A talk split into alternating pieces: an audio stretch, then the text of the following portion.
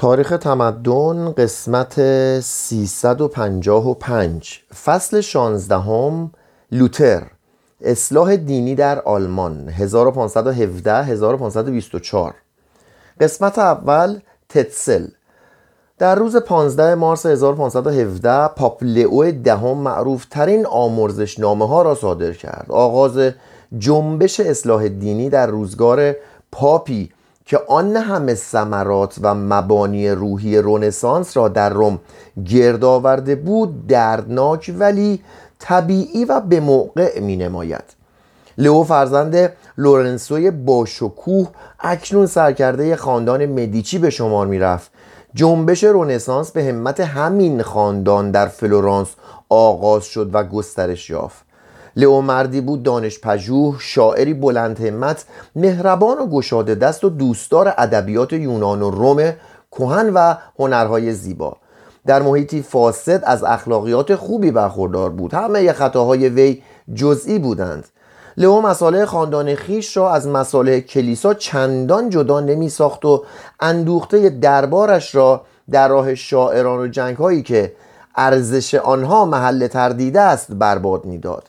وی مردی بود بردبار و باگذشت چنان که از خواندن حجویات کتاب متح دیوانگی اراسموس درباره سران کلیسا لذت می برد و در سراسر دوران پاپی جز در چند مورد از این موافقت نانوشته عدول نکرد که کلیسای روزگار رونسانس به فیلسوفان، شاعران و دانشمندانی که معمولا به زبان لاتینی سخن می‌گفتند آزادی قابل ملاحظه ای میبخشید تا اندیشه های خیش را از اقلیت تحصیل کرده در میان نهند. ولی معتقدات جامد و لاگتغیر توده مردم را متزلزل نسازند. لئو که از خاندان صراف توانگری برخواسته و به بزل و بخشش خو گرفته بود از ایثار دارایی خیش به ویژه در راه دیگران دریغ نمیورزید. وی خزانه دربار پاپ را با اندوخته سرشار آن از یولیوس دوم به ارث برد و قبل از مرگش آن را توهی کرد. مبلغ هنگفتی در کار کلیسای تازه سر... در کار کلیسای تازه صرف شده بود. و برای کلیسا ننگ بود که این کار عظیم را ناتمام رها کند. گویا برای فراهم آوردن هزینه هنگفت ساختمان تازه همین زیارتگاه بود که وی آمرزشنامه سال 1517 را با اندک اکراهی به معرض فروش نهاد. فرمان روایان انگلستان، آلمان، فرانسه و اسپانیا که می‌دیدند ثروت ملی آنها به صورت بهای آمرزشنامه به روم سرازیر می شود زبان به اعتراض گشودند. لئو در برابر فرمانروایان توانا نرمش پیشه کرد. به هنری هشتم اجازه داد که یک چهارم وجوه گردآوری شده را شخصا برداشت کند و برای جلب موافقت شارل اول با فروش آمرزشنامه در اسپانیا 175 هزار دوکات بدو وام داد و با فرانسوای اول قراردادی بست که فرمانروای فرانسه به موجب آن مجاز بود بخشی از درآمد کلیسا را در فرانسه نگاه دارد. آلمان چون فرمان روای توانایی نداشت که با پاپ چانه بزند از ارفاق کمتری برخوردار شد. با این حال پاپ مبلغ ناچیزی معادل 3000 فلورین به امپراتوری ماکسیمیلیان اختصاص داد و به خاندان فوگر اجازه داد 20 هزار فلورین پولی را که به آلبرشت وام داده بودند تا وی با پرداخت آن به پاپ مقام اسقف اعظمی خویش را بر شهر ماینز تثبیت کند از راه درآمد فروش آمرزشنامه برداشت کند. بدبختانه شهر نامبرده در طول ده سال یعنی 1504 الی 1514 سه بار اسقف اعظم خیش را از دست داد و برای تثبیت مقام دو اسقف اعظم اول مبلغ گذافی به پاپ پرداخته بود و اسقف اعظم سوم آلبرشت برای آنکه شهر را از پرداخت چنین پولی برای بار سوم معاف کند ناگزیر از وام گرفتن بود. پاپ به اسقف اعظم جوان اجازه داد که علاوه بر ماینز در شهرهای ماگلبورگ و هالشبرشتات نیز آمرزشنامه پخش کند. با هر یک از مبلغان آلبرشت نماینده ای از خاندان فوگر همراه بود و بر دخل و خرج آنان نظارت می‌کرد و یکی از کلیدهای گاف صندوقی را که وجوه گردآوری شده در آن نگاهداری می‌شد در اختیار داشت. عامل اصلی آبرشت یوهان تتسل فرایار فرقه دومینیکیان بود که در کار گردآوری پول تجربه فراوان داشت. از سال 1500 کار عمده او فروش آمرزشنامه بود. معمولا در مأموریت های خود از پشتیبانی روحانیان محلی برخوردار بود. هرگاه به شهری در می آمد روحانیون صاحب منصبان و مسیحیان ساده دل با شمها و درفشا و بالشتک های مخمل یا زرینی که فرمان آمرزش پاپ بران قرار داشت در صفوف طولانی سرودخانان به استقبالش می شتافتند. با چنین تشریفات با ابهتی تتسل به کسانی که از گناهان خود توبه می کردن و به تناسب وسع و توانایی خیش و چی برای تأمین هزینه ساختمان کلیسای جدید سان پیترو می پرداختند فرمان آموزش همگانی پاپ را به طرز شیوایی ابلاغ می کرد بشود که خداوند ما عیسی مسیح بر تو ترحم کند و به برکت آلام و مسایبی که متحمل شد تو را ببخشد و با اختیاری که از جانب خداوند رسولان متبارکش پتروس و بولس و پاپ مقدس در این نواحی به من تفویض شده است تو را از جمیع فتواهای کلیسایی به هر سان که صادر شده باشند و از همه گناهان و نافرمانی ها و زیاده روی هایت هر اندازه که سنگین باشد و حتی از گناهانی که بازخواست آنها در صلاحیت مقام پاپ است میبخشایم. تو را از کیفر گناهانت در برزخ معاف میدارم و هرگاه مرگ اکنون به سراغت نیاید این فیض و برکت تا هنگام مرگ به قوت خیش باقی خواهد ماند. گارانتی هم می‌کرده. به نام پدر پسر و روح القدس. تتسل اگر هم از گرفتن اعتراف مؤمنی که می‌خواست آمرزش را وقف روح مرده ای در برزخ کند صرف نظر می‌کرد. تتسل به گمان خیش مأموریتی را که از جانب کلیسا به وی سپرده شده بود به جای می آورد تعلیمات تتسل عملا گویای آن ضرب المثل معروف بود که چون سکه ای در صندوق به صدا درآید روح گناهکاری از آتش دوزخ میرهد.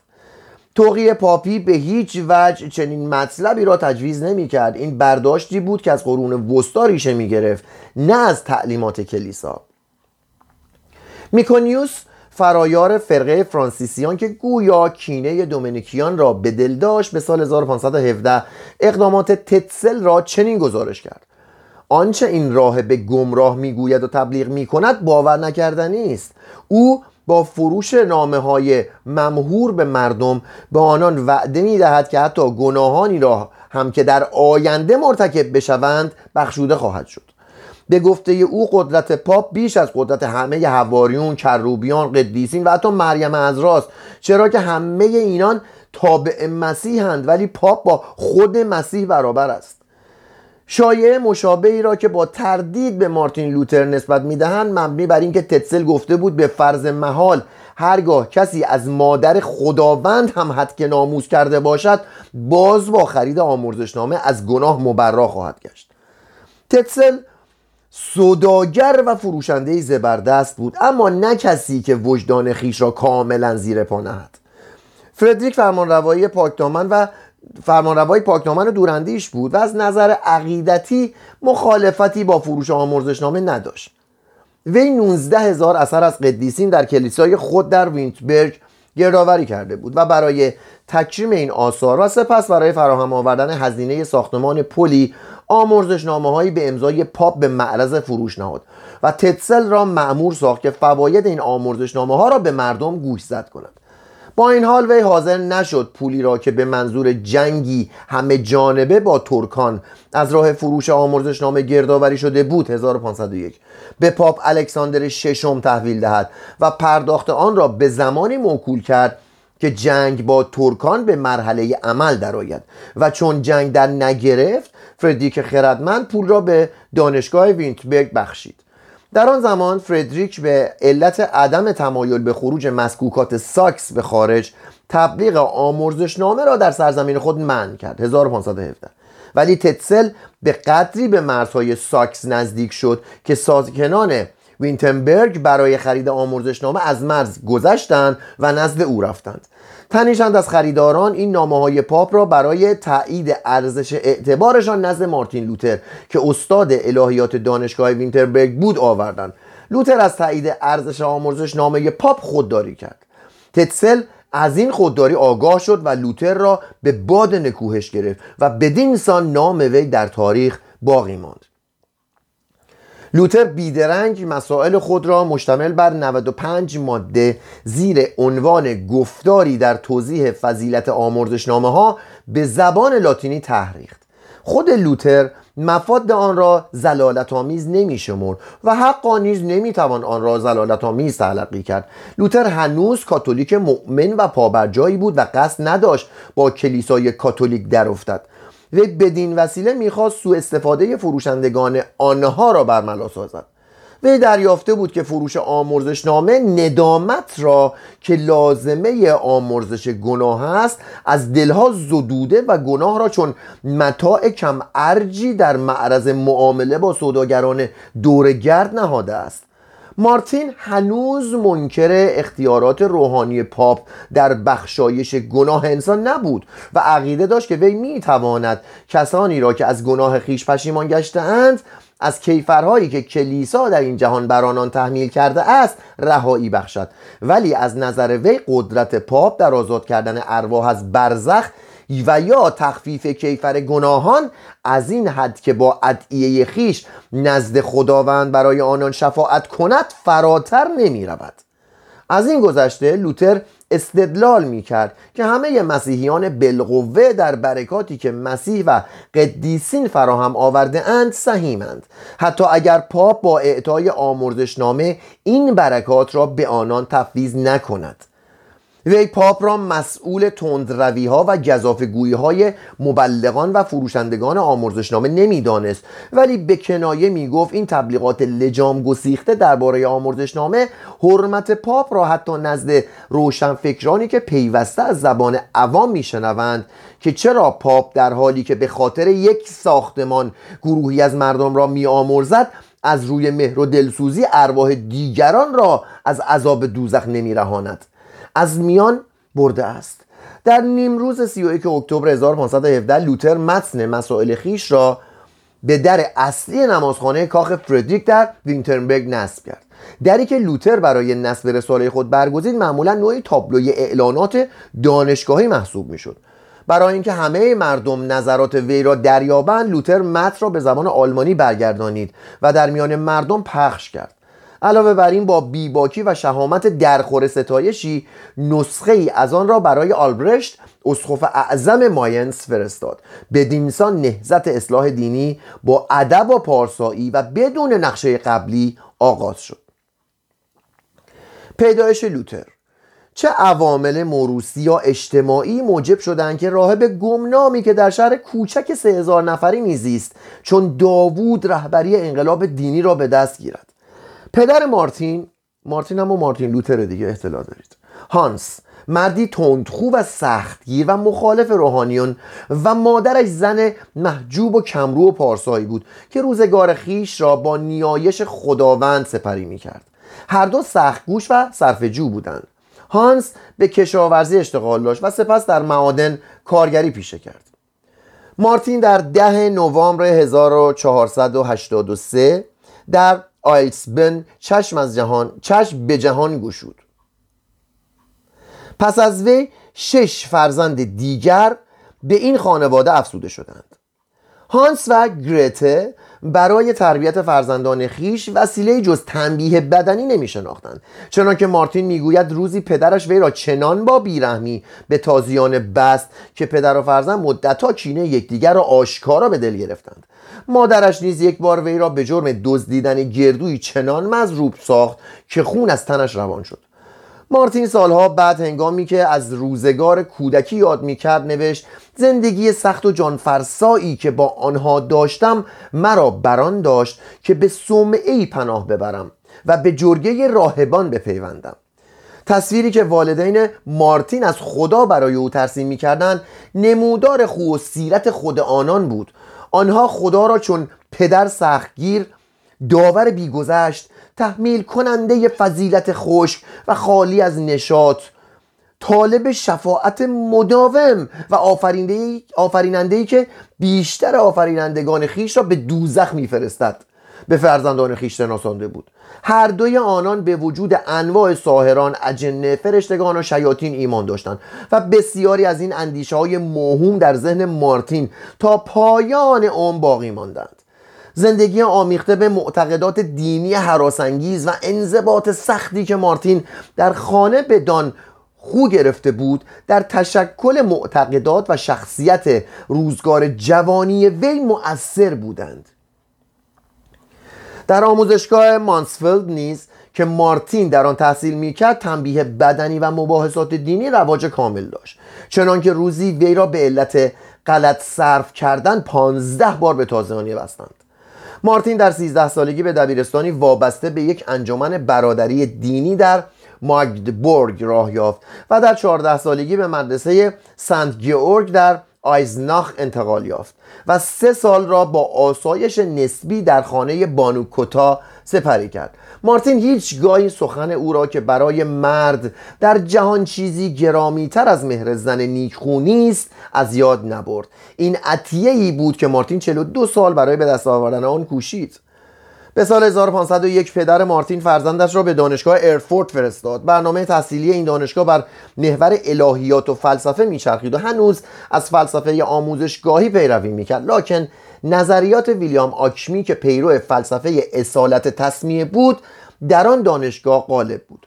ظاهرا به تأثیر نظریه ویلیان آکمی بود که لوتر دریا پاپا و شوراهای کلیسایی نیز ممکن است خطا ورزند. مارتین فلسفه آموزشگاهی را با ذوق و سلیقه خیش ناسازگار میافت اومانیست ها نیز در دانشگاه ارفورت اندکی نفوذ داشتند و اندیشه آنان تا اندازه در لوتر اثر بخشید. ولی وی که به جهان پس از مرگ میاندیشید نتوانست مورد توجه اومانیست ها قرار گیرد. در دانشگاه ارفورد لوتر اندکی یونانی و شمه نیز ابریاموخ و آثار کلاسیک برجسته لاتینی را مطالعه کرد.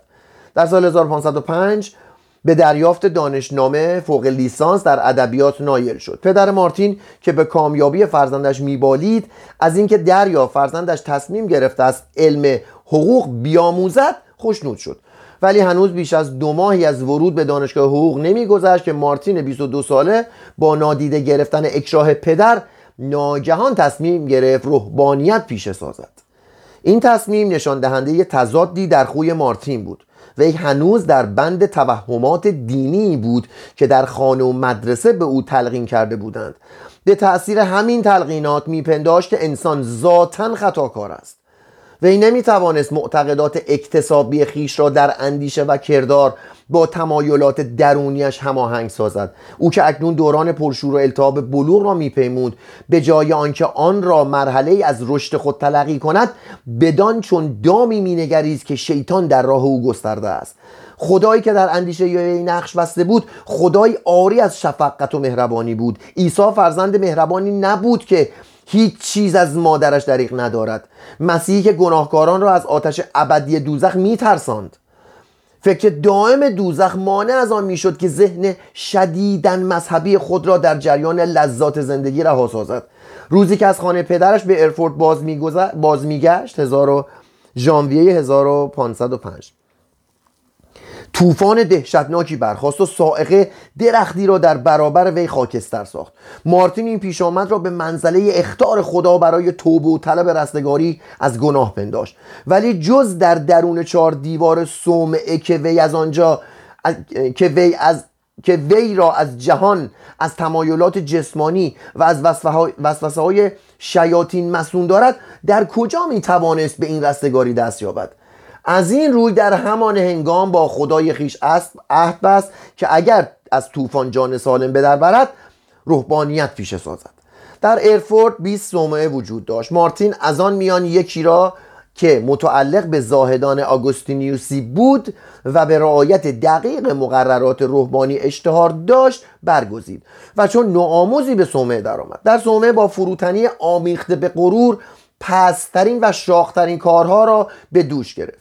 پیوسته سرودهای دینی را طوری که او را از خود بی خود میساخت می‌خواند و به امید اینکه دیوها را از تن خود براند روزه می‌گرفت و تازیانه به تن خیش مینواخت.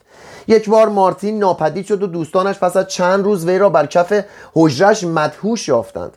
آنان اودی فراهم ساختند. یکی از راهبان آن را نواخت و سرانجام مارتین به نوای اود به هوش آمد و از دوستانش سپاسگزاری کرد.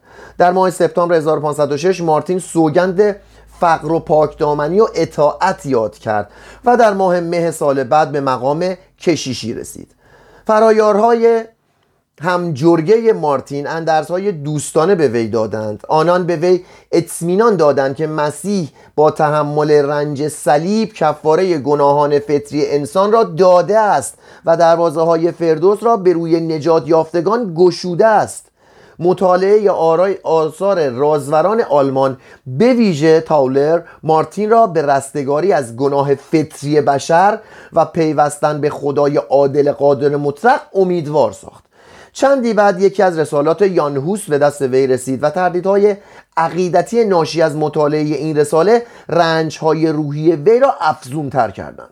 در شگفت بود که چرا مردی که اینسان مسیحیوار باید در میان چرا مردی اینسان مسیحیوار باید در میان شعله آتش جان سپرده باشد؟ در سال 1508 یا 1509 لوتر روزی به عبارت عادل به ایمان زیست خواهد نمود برخورد. این عبارت اندیشه لوتر را درباره رستگاری اندک اندک دستخوش دگرگونی کرد و این اندیشه به دو دست داد که انسان نبا به جای آوردن کارهای نیک که هرگز گناه وی را در برابر خدای لایتناهی جبران نخواهد کرد بلکه به ایمان راسخ و استوار به مسیح و کفاره دادن او در راه بشر خطاکار می‌تواند به رستگاری دست یابد. لوتر در نوشته های قدیس آگوستینوس با عقیده دیگری مواجه شد که حراس درونیش را تازه کرد. تقدیر ازلی این که خداوند قبل از آفرینش جهان گروهی از مردم را برای رستگاری برگزیده و جمعی را به لعنت ابدی گرفتار کرده است و برگزیدگان از برکت جام از برکت جانبازی مسیح رستگار خواهند شد. سرانجام لوتر از اندیشه آگوستینیوس روی برتاف و اعتقاد وی به رستگاری بشر در پرتو ایمان به مسیح راست راسختر شد. به سال 1508 لوتر به صومعه آگوستینیوسی دیگری در وینتربرگ انتقال یافت و در دانشگاه این شهر نخست به عنوان مدرس منطق و فیزیک و سپس به عنوان استاد الهیات به کار پرداخت. ویتنبرگ پایتخت شمالی و به ندرت اقامتگاه فردریک خردمند بود. یکی از معاصران لوتر آنجا را شهری فقیر و بی اهمیت با خانه های کوچک و کهنه توصیف کرده است. از نظر لوتر نیز ساکنان این شهر مردم بی اندازه میگسار و پررو و عیاش بودند. اهالی ویتنبرگ در میان ساکنان ایالات ساکس که میگساری در آن بیش از همه ایالات آلمان شیوع داشت به زیاده روی در میخارگی اشتهار داشتند. به گفته لوتر در یک و نیم کیلومتری مشرق این شهر تمدن به پایان می رسید و توحش و بربریت آغاز می شد در چنین جایی لوتر روزها را بیشتر به تنهایی و انزوا سپری می ساخت پیداست که لوتر در این هنگام در میان راهبان ممتاز انگشنما بوده است. زیرا در اکتبر 1510 وی را همراه یک فرایار با مأموریت نامعلومی نزد زاهدان آگوستینیوسی به روم فرستادند. نخستین دیدار وی از شهر روم با احترامی توأم با خوف و حراس همراه بود. زیرا چون به شهر رسید به زانو درآمد. دست به آسمان برداشت و فریاد برآورد. سلام بر تو ای روم مقدس. لوتر هنگام اقامت در روم همه فرایز, فرایز زیارت را به جای آورد و آنقدر آمرزشنامه خرید که گویی بیمیل نبود که والدین او در این هنگام از جهان رفته باشند تا او روح آنان را از عذاب دوزخ رهایی بخشد. لوتر از فروم روم باستان نیز دیدن کرد ولی ظاهرا هنر رنسانس که به دست رافائل میکلانج و صدها تن دیگر پایتخت را زینت میبخشید در اندیشه وی اثری بر جای ننهاد. لوتر تا, لوتر تا چند سال پس از زیارت روم از دنیا پرستی روحانیان و تباهی اخلاقی که در آن روزگار دامنگیر ساکنان شهر بود سخنی بر زبان نراند. ولی ده سال بعد ناگهان از روم چون شهری پلید نام برد. پاپا را بدتر از امپراتوران روزگار بود پرستی خواند و دربار پاپ را چون جایی که دوازده دختر لخت در آن میز شام را می آرایند به باد نکوهش گرفت. لوتر پس از بازگشت به وینتربرگ فوریه 1511 به مقام نایب اسقفی ایالتی فرقه خود رسید. وی علاوه بر تدریس کتاب مقدس به طور متداوم در کلیساهای نواحی اطراف شهر سخن میراند و با مقاصد و کاردانی بسیار وظایف خیش را به انجام میرساند. با آنکه تا اون به سال 1516 وینتربرگ را فرا گرفت وی باکی به دل راه نداد و به رغم اندرز دوستانش محل معمولیت خیش را ترک نگفت. در خلال این سالها 1512 1517 لوتر اندک اندک از معتقدات رسمی کلیسا روی برتافت. وی اکنون از الهیات ما سخن می‌گفت که با آنچه قبلا در ارفورد تدریس می‌شد تفاوت داشت. در سال 1515 روحانیان را که پنتها و داستانهای پرداخته بشر را به جای تعلیمات مسیح بر خورد مردم می‌دادند مسئول تباهی جهان خواند. در سال 1516 نسخه خطی نسخه خطی ناشناسی که به زبان آلمانی بود به دست لوتر افتاد. و لوتر مضمون آن را با اعتقاد خیش مبنی بر امکان رستگاری بشر در پناه ایمان چنان سازگار یافت که این کتاب را به نام الهیات آلمانی منتشر کرد. لوتر فروشندگان آمرزشنامه را که از سادگی تنگ دستان بهره می گرفتند به باد نکوهش گرفت. در نامه های خصوصی خود پاپ را با ضد مسیح و دجال که در رساله اول یوحنای رسول آمده است یکسان و برابر خواند. در ماه ژوئیه 1517 که به دعوت گیورگ دوک ساکس برای ایراد موعظه رفته بود در سخنانش استدلال کرد که انسان تنها با ایمان به مسیح می‌تواند رستگار شود.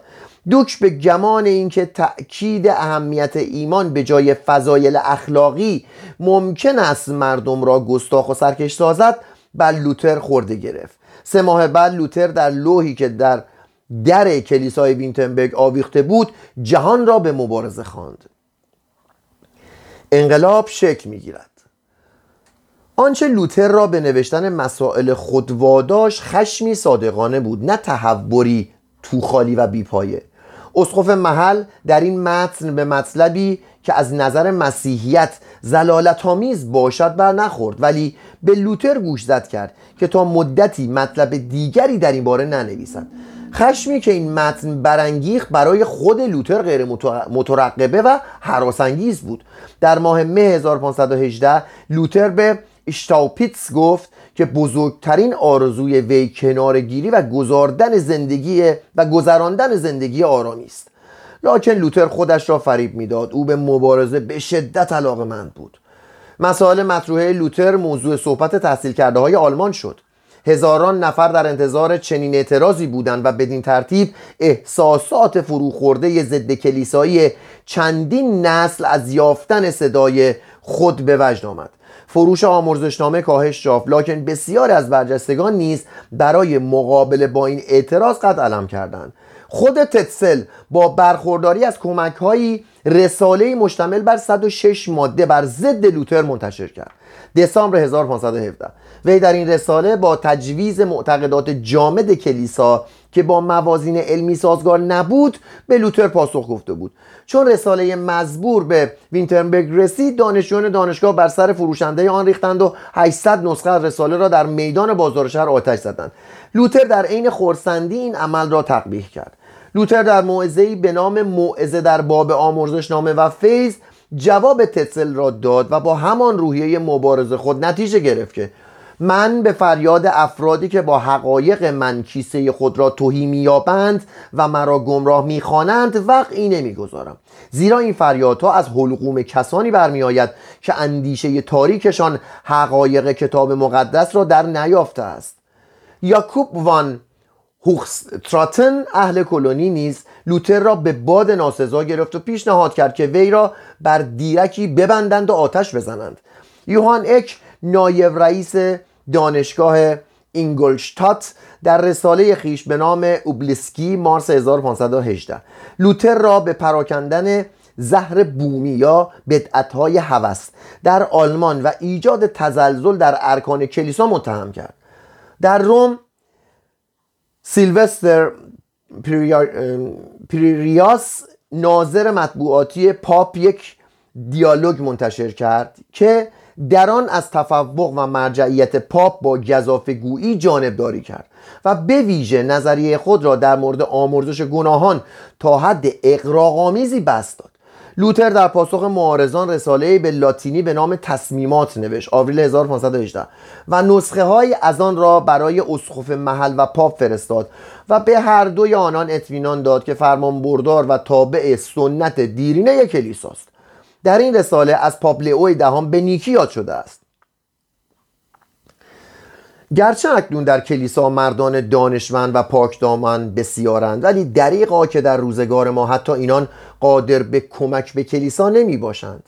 اکنون سرانجام پاپ عالی قدری چون لئوی دهم بر رأس کلیسا جای دارد که فضل و پاکدامنی و دانش وی مایه خورسندی و افتخار همه مردم نیکدل است. ولی در روزگاری که رشته امور اینسان از هم گسیخته است از دست این مهربان ترین مردان که سزاوار آن است که در روزگار بهتری فرمان روایی کند به تنهایی چه کاری ساخته است؟ ما سزاوار آنیم که پاپایی چون یولیوس دوم و الکساندر ششم کلیسا را رهبری کنند. خود روم اکنون بیش از هر جای دیگری بر مردان پاک نیشخند می‌زند. در کجای دنیا مسیحی بیش از شهر روم که اکنون چون بابل گشته است مردم بهترین اسخفان را به باد سخره گرفتند. پدر متبارک با آنچه هستم و دارم خیشتن را بر پاهای مقدس تو میافکنم. مرا به مقتضای میل خود جان ببخش. گردن بزن فراخان معزول بدار تایید فرما و یا توبیخ کن. من فرمان تو را چون فرمان مسیح که در تو زندگی می کند و با زبان تو سخن می‌گوید به جا خواهم آورد. هرگاه سزاوار مرگ باشم از آن نیز روگردان نخواهم شد. با این, با این همه همان گونه که مشاوران لئو تشخیص دادند رساله تصمیمات لوتر شورای نمایندگان همه کلیساهای جهان را بر پاپ مرجح دانسته بود. وی همچنین ثوابهای اضافی قدیسان را به دیده انکار نگریسته بود. آثار قدیسین زیارتگاه ها و فروش آمرزشنامه منبع اصلی درآمد پاپ بودند و لئو در فراهم آوردن هزینه اجرای طرحهای خیریه پیش بردن جنگ ها و اتمان اتمام ساختمان کلیسا و سر و سامان دادن به امور اداری آن به تنگ آمده بود. بدین ترتیب لئو که سخت مستصل شده بود به خلاف گذشته که ستیز جویی لوتر را قوقای عادی و زودگذری در میان راهبان میپنداشت این بار خود رشته امور را به دست گرفت و لوتر را به روم فرا خواند هفت ژوئیه 1518 این احضار این احضاریه حالا لوتر نوشته بود تو اراده کن من میام. زد زیرش. این احضاریه لوتر را در وضع دشواری قرار داد. حتی رعوفترین پاپا هم اگر می‌خواستن رفتاری ملایم با لوتر پیش گیرن باز او را با احترام در گوشه صومعه روم در روم نگاه میداشتن. پس از چندی خاطر لوتر از ذهن طرفدارانش زدوده می‌شد. از این روی نامه به گیورگ شپالاتین قاضی اسکر فردریک برگزیننده فردریک قاضی بوده که خلاصه فردریک برگزیده بودش. نوشت و به دو گوش زد کرد که شاهزادگان آلمانی باید از استرداد اجباری شهروندان به ایتالیا جلوگیری کنند. فردریک درخواست لوتر را پذیرفت زیرا به لوتر که دانشگاه وینتبرگ را رونق بخشیده بود نظر مساعد داشت. از این گذشته امپراتور ماکسیمیلیان با توجه به اینکه در معامله با روم از وجود لوتر می‌توان استفاده کرد به فردریک سفارش کرد که از هیچ گونه مساعدتی به این راهب دریغ نورزد. در همین هنگام امپراتور برای رسیدگی به درخواست پاپ مبنی بر وضع مالیات تازه برای فراهم آوردن هزینه جهاد با ترکان شورای آکسبورگ را برپا ساخته بود. پاپ درخواست کرده بود که روحانیان یک دهم و مسیحیان عادی یک دوازدهم درآمد خیش را به این منظور به دربار پاپ تحویل دهند و هر پنجاه خانواده یک مرد را برای شرکت در پیکار آماده سازند شورا این درخواست پاپ را رد کرد و در مقابل یادآور مظالمی شد که توسط لوتر عنوان و باعث شهرتش شده بودند. شورا به نماینده پاپ در آلمان یادآور شد که تا کنون بارها به بهانه جهاد با ترکان از مردم آلمان پول گرفته است. ولی این پول به جای جهاد با ترکان به مصارف دیگر رسیده است و مردم آلمان این بار از ارسال پول به ایتالیا جدا خودداری خواهند کرد. و دیگر اینکه اواید کلیساهای آلمان تا کنون به جیب کشیشان ایتالیایی ریخته شدند و پولی را که دربار پاپ به عنوان درآمد نخستین سال خدمت اسقفان و حق انتصاب مقامات کلیسایی گرفته است بر دوش مردم آلمان سنگینی می کند شدت لحن پاسخ شورا به درخواست پاپ چنان بود که به گفته یکی از نمایندگان در سراسر تاریخ آلمان مانند نداشته است. امپراتور ماکسیمیلیان با توجه به سرکشی شاهزادگان آلمانی به پاپ نوشت که در رفتار خیش با لوتر جانب احتیاط را رها نکند ولی بدو وعده داد که هر گونه بدعت گذاری را در آلمان سرکوب سازد. لئو ناگزیر نرمش و مدارا پیشه کرد. تاریخ نویس پروتستانی پیروزی انقلاب دینی را به میان روی و اعتدال پاپ منتصب کرده است. پاپ از قصد خیش برای احضار لوتر به روم چشم پوشید و در عوض به او پیشنهاد کرد که در شورای آکسبورگ نزد کاردینال کایتانوس به اتهاماتی که در مورد سرکشی از مقررات کلیسایی و بدعت گذاری بدون نسبت داده می‌شد پاسخ گوید. پاپ به نماینده خیش نیز دستور داد که لوتر را در صورت عدول از معتقداتش و آمادگی وی به سرسپردگی به پاپ ببخشاید و او را به مقامات بگمارد. در غیر این صورت از مقامات دولتی بخواهد که لوتر را به روم بفرستند. مقارن همان هنگام لیو آمادگی خیش را برای اعطای گل سرخ زرین به فردریک اعلام داشت داشت باج می‌داد که پشت لوتر را خالی کنه. با اعطای این نشان پاپ حد اعلای خوشنودی و رضایت خیش را از فرمان روایان ابراز می داشت لئو شاید اکنون بران بود که فردریک را برای جانشینی امپراتور تقویت کند. لوتر در پناه گارد محافظ شخص امپراتور در شورای آکسبورگ با کاردینال کای تادنوس روبرو شد. 1200 اکتبر 1512 کاردینال در معتقدات دینی ورزیده بود و در پاکی انگشت ما ولی درست متوجه دستورات پاپ نشد و تصور کرد که به جای ایفای نقش یک سیاستمدار باید وظیفه قضاوت را به عهده گیرد. مطالب در نظر کاردینال صرفا مسئله نظم و مقررات کلیسایی بود. آیا راهبی که سوگن یاد کرده است که از مقامات بالاتر خود اطاعت کند مجاز است آشکارا از آنان انتقاد کند و اندیشه هایی را در میان مردم بپراکند که از نظر کلیسا مطرودند؟ کاردینال به جای رسیدگی به صحت و سقم دعاوی لوتر از وی تعهد خواست که حرفش را پس بگیرد و بار دیگر آرامش کلیسا را بر هم نزند. میان لوتر و نماینده پاپ سخنان درشتی مبادله شد. لوتر بدون اظهار ندامت به ویتنبرگ بازگشت و کاردینال کایتانوس از فردریک خواست که لوتر را به روم گسیل دارد. فردریک از اجابت این تقاضا سر باز زد لوتر گفت و شنود خویش با نماینده پاپ را با آب و تاب نوشت و در میان مردم آلمان پخش کرد. در نامه‌ای که برای دوک گئورگ فرستاد لوتر درخواست کرد که یک اصلاح دینی عمومی در تمام زمینه های مادی و معنوی صورت گیرد و بدین سان لوتر برای اولین بار اصلاحی را به کار برد که بعدها نام این جنبش تاریخی شد. لئو کوشش خیش را برای مصالحه افزایش داد و در توقیع پاپی مورخ 9 نوامبر 1518 خیلی مواهب منصوب به آمرزشنامه ها را رد کرد. به موجب این توقیع خرید آمرزشنامه باعث بخشودگی گناهان و جرائم نمی‌شد و فقط خریدار را از مجازات های مقامات کلیسایی نه مجازات های مقامات غیر کلیسایی میرهاند. همچنین به موجب همین توقی در مورد نجات گناهکار از کیفر اخروی پاپ تنها می‌توانست با ادعیه خیش نزد خداوند برای وی شفاعت کند و از پروردگار بخواهد که قسمتی از ثوابهای اضافی مسیح و قدیسین را به مردگان تفویض کند. در روز 28 نوامبر لوتر در مقابل داوری پاپ از شورای کلیسا تقاضای استیناف کرد. لئو نیز در همان ماه جوانی از نجبای ساکس به نام کارل فون میلتیتس را که از مقامات پایین روم بود مأمور کرد که گل سرخ زرین را نزد فردریک ببرد و در ضمن به آرامی و بی سر و صدا لوتر را به فرمان برداری وادارد. میلتیتس پس از رسیدن به آلمان از اینکه دید نیمی از مردم آلمان دشمنی پاپ را در دل گرفتند دچار شگفتی شد. از هر پنج تن دوست خودش در آوگسبورگ و نورنبرگ سه تن از لوتر هواداری می‌کردند. در ساکس شدت احساسات ضد پاپی به جایی رسیده بود که ناگزیر وی خود را از هر گونه نشانی که او را نماینده پاپ معرفی می‌کرد مبرا ساخت.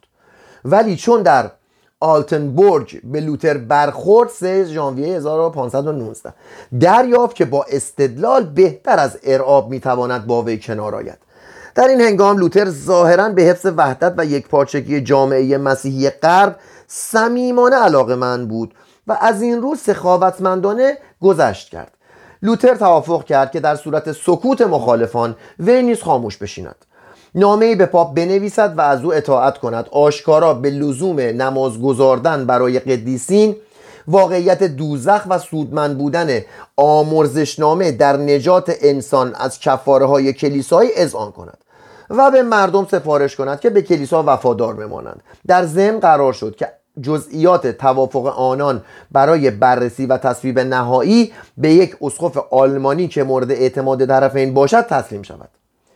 میلتیتس که از توافق خویش با لوتر بسیار خوشنود مینمود به لایپزیک رفت و تتسل را احضار کرد و پس از نکوهش تندروی و دروغگویی و اختلاس وی او را از مقام خود خلع کرد. تتسل پس از این پیش آمد به صومعه خویش بازگشت و اندکی بعد بدرود زندگی گفت. 11 اوت 1519 وی در بستر مرگ نامه محبت از لوتر دریافت داشت. به این مضمون که فروش آمرزشنامه تنها فرصتی برای آشوب پیش می آورد ولی علت اصلی آشوب نبوده است. و دیگر اینکه اسیان مردم بر ضد کلیسا از اعمال او ریشه نگرفته است. در روز سوم مارس نیز لوتر نامه حاکی از اطاعت و سرسپردگی کامل به پاپ نوشت. لئوته نامه دوستانه 29 مارس لوتر را به روم دعوت نمود و هزینه سفر وی را تقبل کرد. با این حال لوتر با توجه به اوضاع و احوال مسلحت خیش را در این دید که در وینتبرگ بماند.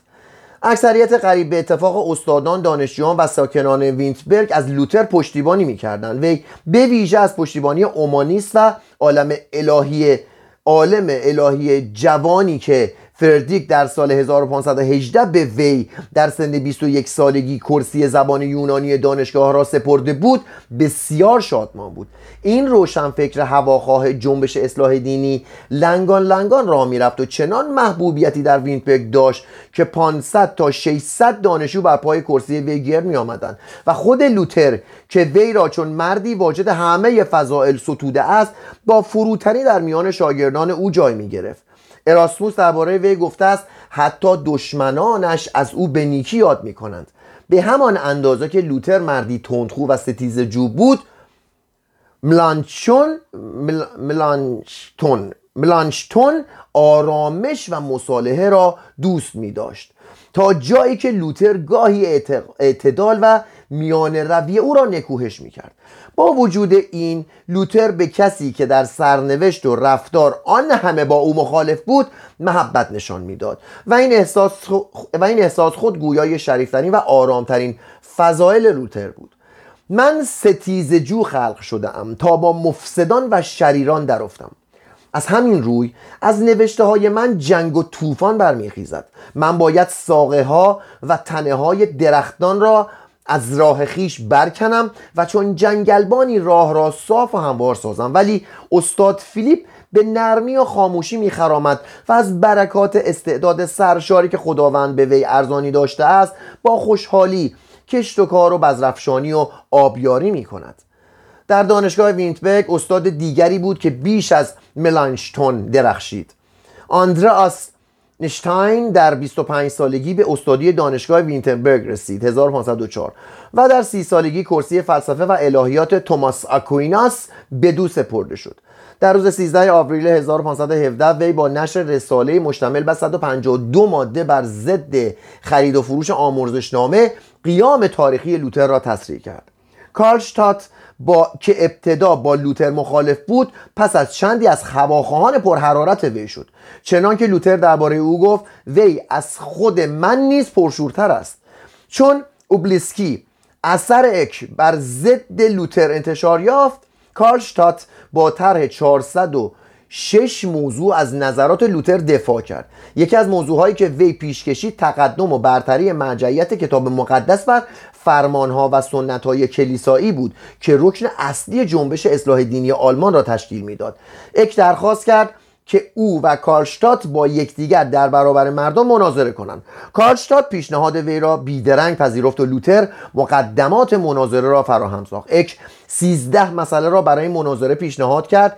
یکی از پیشنهادها این بود ما هیچگاه منکر برتری کلیسای کاتولیک رومی بر کلیساهای دیگر نبوده ایم و کسی را که بر جای پتروس نشسته است همواره جانشین وی و نماینده مسیح شناخته ایم.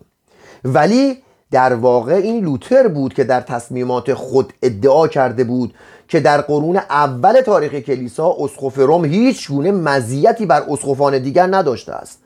از این رو لوتر نظرات اک را حمله به عقاید خود تلقی کرد و مدعی شد که پیشنهادات اک پیمان سکوت او را منتفی کردهاند و بدین ترتیب لوتر مصمم شد که به پشتیبانی از کارلشتات در مباحثه شرکت کند. ادامه این مبحث فردا در خدمتتون هستم.